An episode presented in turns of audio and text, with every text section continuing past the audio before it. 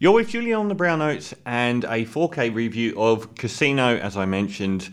Having acquired a large TV, I've gone back and watched a lot of widescreen classics. Um, and the only new movies I've got to review, uh, 65 and Shazam 2, I just, I just don't even want to watch.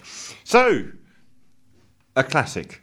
Uh, Casino. Now, Martin Scorsese's position in the populist culture as he is today isn't actually where he was for mo- for half his career.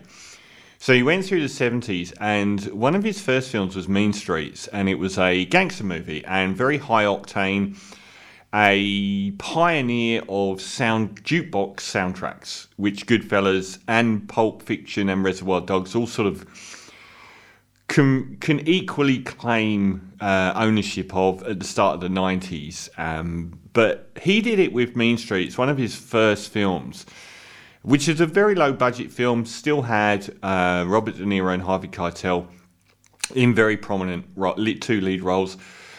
And a masterpiece. But for someone that's so associated with gangster films, particularly mafia films, he never made another one for 20 years. And his path through the 70s really sort of became a cultural touchstone of very austere, bleak, and often poetic, but very, very dark films like Raging Bull and Taxi Driver that weren't, you know, they weren't Jaws box office films, um, but they had an enormous impact on filmmaking culture. And through the, the 80s, he kind of carried on making great films that people just didn't really like. So now people say the king of comedy. I think that was his film that followed Raging Bull. Now people say that is an incredible film and very influential, particularly with the Joker movie with Joaquin Phoenix and and so on. And people love them now, but at the time he he kind of tapered away to nothing and almost came back with um, jobs for hire like The Colour of Money and Cape Fear, which were his probably at that time two biggest box office successes. But critics would say, you know, it's not comparable to his um, self penned work. These were, you know, you, you've got no more money to make films really because you've gone up a cul de sac and we'll give you a lot of money to make these high octane reboots. One was a reboot of The Hustler, one was a straight remake of Cape Fear. I've always thought The Colour of Money was terrible, um, but Cape Fear, I think, absolutely outdid the original, which was iconic but not amazing. But everything changed when he did Goodfellas. For me, I would put that ahead of The Godfather and Once Upon a Time in America as the greatest gangster film of all time. And that changed everything because it was so rock and roll. It was really easy to like. There's nothing easy to like about Taxi Driver or Raging Bull. These are dark films. And even though the subject matter of Goodfellas was dark, it was so funny and playful and charismatic that even though Joe Pesci was the worst human being that had ever been invented up until that point, he was a delight. it was, and Ray Liotta was perfect as this kind of I guess cipher for an entry into that that world. Robert De Niro, uh, and, and, an incredible film. So he followed it up quite quickly with Casino, um, because Goodfellas had had an impact as a self. Well, Nicholas Pileggi was the guy that wrote it.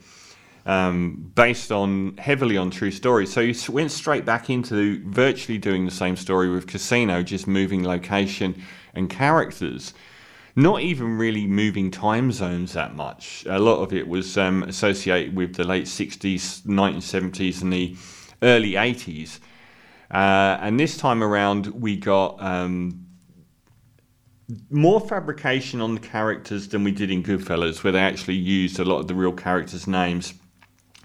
So Sam Ace Rothstein, played by De Niro, uh, Ginger McKenna, Sharon Stone, Nicky Santoro, uh, Joe Pesci, um, these are all made up aliases for approximations of who they really were in real life. Nicholas Pileggi wrote it again with um, uh, Scorsese. A lot of people look back on this film. I think the main point of this review is a lot of people look back on this film now and regard it as being better than Goodfellas. And at times I have felt the same. And when it came out, a lot of the problems that people had with it critically, even though it was an outstanding film, is how closely it hewed to Goodfellas. Um, that doesn't matter as much now. And Scorsese's done a lot of gangster films since Goodfellas. There was an air of him having gangster films in his filmography when Goodfellas came out, but like I said, Mean Streets and Goodfellas were 20 years apart.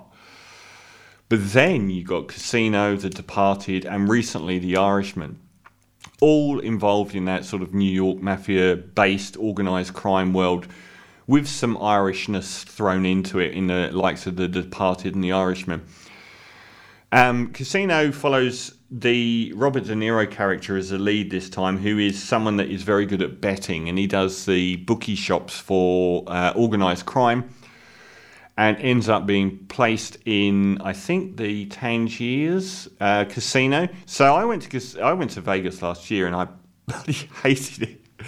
I don't even know if I want to go back. But this was the era, and I think that's one thing that it really does celebrate, which is an era of Vegas which doesn't exist. Um, it's become very corporatized. I think there's like three of the main um, casinos own all of the casinos in Vegas. They're just these giant conglomerations, and everything is you know maxed out to get every cent out of you they can, but it's it's all got very expensive, and it's not like you used to. You know, you're going to sit down and get free drinks because you're playing a game. I reckon COVID put a stop to that because that did not happen when I went. Um, it was very expensive and pretty cynical. Um, but this is the era where people who were mobsters would walk into the casino and that whole thing. So his friend from home, Joe Pesci, plays Nicky Santoro, who is an incredibly violent sociopath, very much close to the character he played in Goodfellas. Very, pretty much identical, except he rises to the top of his particular world.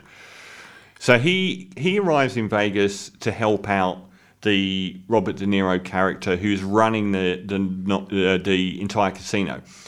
And all of the casinos were built with hundreds of millions of dollars of loans from the Teamsters Union and the Teamsters were intertwined with organised crime. Um, we saw The Irishman, which was all about the Teamsters, with Al Pacino playing that character. Um, and they basically use their pension fund to fund a lot of the building of these casinos, all of which have pretty much been knocked down by these conglomerations that took over after the 1980s. And along the way, Sharon Stone turns up as um, Ginger, who works um, basically robbing all of the high society clients. Um, she's known for her charm and beauty, and she's somebody that's really well liked on the strip as a superstar of the strip in Vegas. And she basically, you know, she, she wants a cut of your winnings. She's going to take you around Vegas, show you a great time, but she wants a cut of anything you win. So De Niro becomes obsessed about her, and I guess the main storyline of Casino is the love affair between Robert De Niro and Sharon Stone, and how it is fated to go horribly wrong from the very beginning.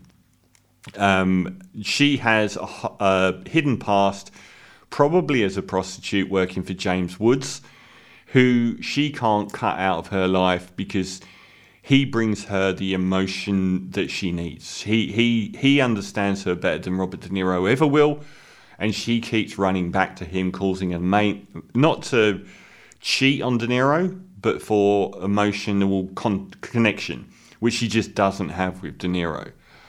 He basically says, you know, I'll set you up for life, be my wife, and there's there's nothing. It's a very contractual obligation and she's a wildcat. She she can hold it down for a while, but in the end, that side of her, which is represented by James Woods, conman pimp that roams around in the background, will always come to the fore. And De Niro thinks that he's going to become a member of high society. So we get a, a broadly similar film to Goodfellas, but one made with a lot more money and class. And I think people watch this film now and think that it is better than Goodfellas. I'm here to say that it isn't. And I have felt that a lot.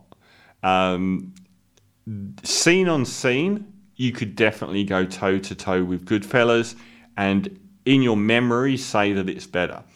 The acting from De Niro, I cannot believe how few Oscar nominations he has actually got since the start of the 90s. How he didn't get an Oscar nomination for this, it's a much more wide ranging role than the one that he played in Goodfellas. I think the Joe Pesci character is also more wide ranging than the one he played in Goodfellas. Again, I don't think he got nominated for anything. Sharon Stone did, probably her career high. And a lot of this film has the most crushing uh, marriage breakdown stuff you'll ever see. It's really raw and heart wrenching. And how De Niro didn't get more cl- acclaim for his performance, I just don't even really know.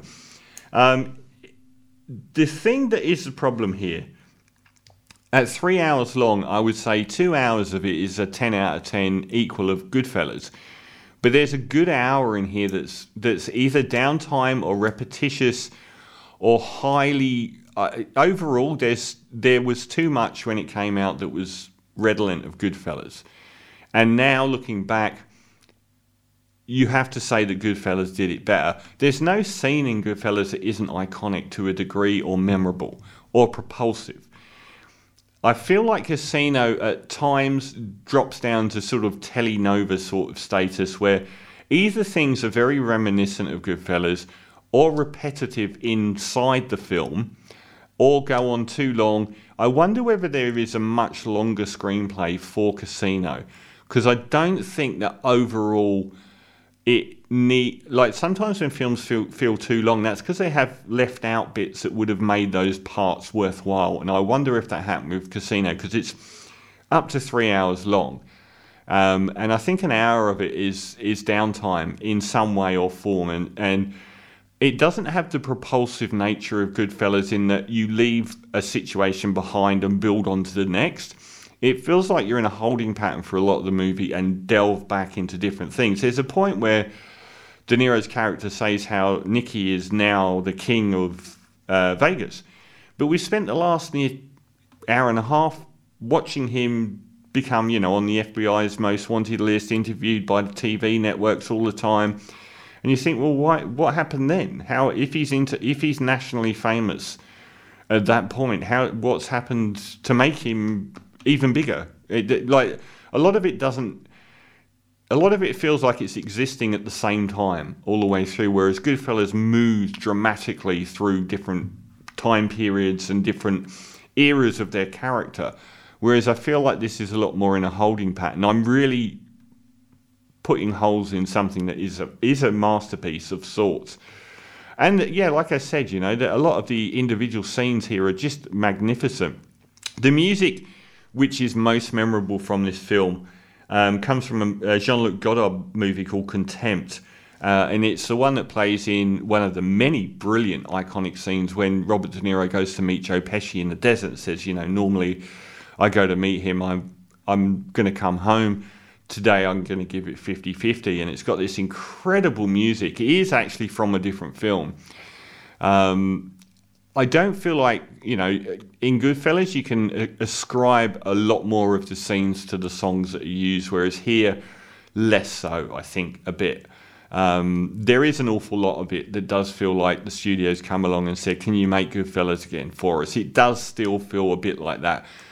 The scenes that are really good are classier than Goodfellas, and the costumes in it are amazing. All the suits and everything are just absolutely stunning. Um, the production do- design is obviously a lot higher in quality. Um, although saying that, everything in Goodfellas, the production design was perfect. It's just a bit more luxurious here. And some of the, um, you know, the, the there's a lot of um, talking about, you know, the way casinos work and everything, which is really interesting. I don't know if it, it it's an essential part of the screenplay uh, story wise. Um, so there's a lot of sort of um, talking through, you know, how different parts of the casino function, and all of that is great. But it does drag at times. It really does. Um, and like I said, it feels like you're in the same pocket a lot more than Goodfellas, where you start as a kid and move all the way through to where everyone's enemies at the end. they're almost in that same pocket of the tension between De Niro and Pesci and Sharon Stone for the duration of the movie in one stage or another. But it's a great film. It's it's beautifully shot. Um, everything about it is super classy. Even the title sequence by Saul Bass, who did virtually every title sequence you'll ever remember, is magnificent. So um, probably be surprising that I'm only going to give Casino a 9 out of 10, and that is because staring at it and watching it and acknowledging the bits I forget, which is that there is downtime, repetition, and similarities which don't necessarily need to be there with Goodfellas, and a lot of being in the same pocket emotionally, which can drag. Um, I'm going to give it a 9 out of 10. This is Kate Bush for no apparent reason. Experiment for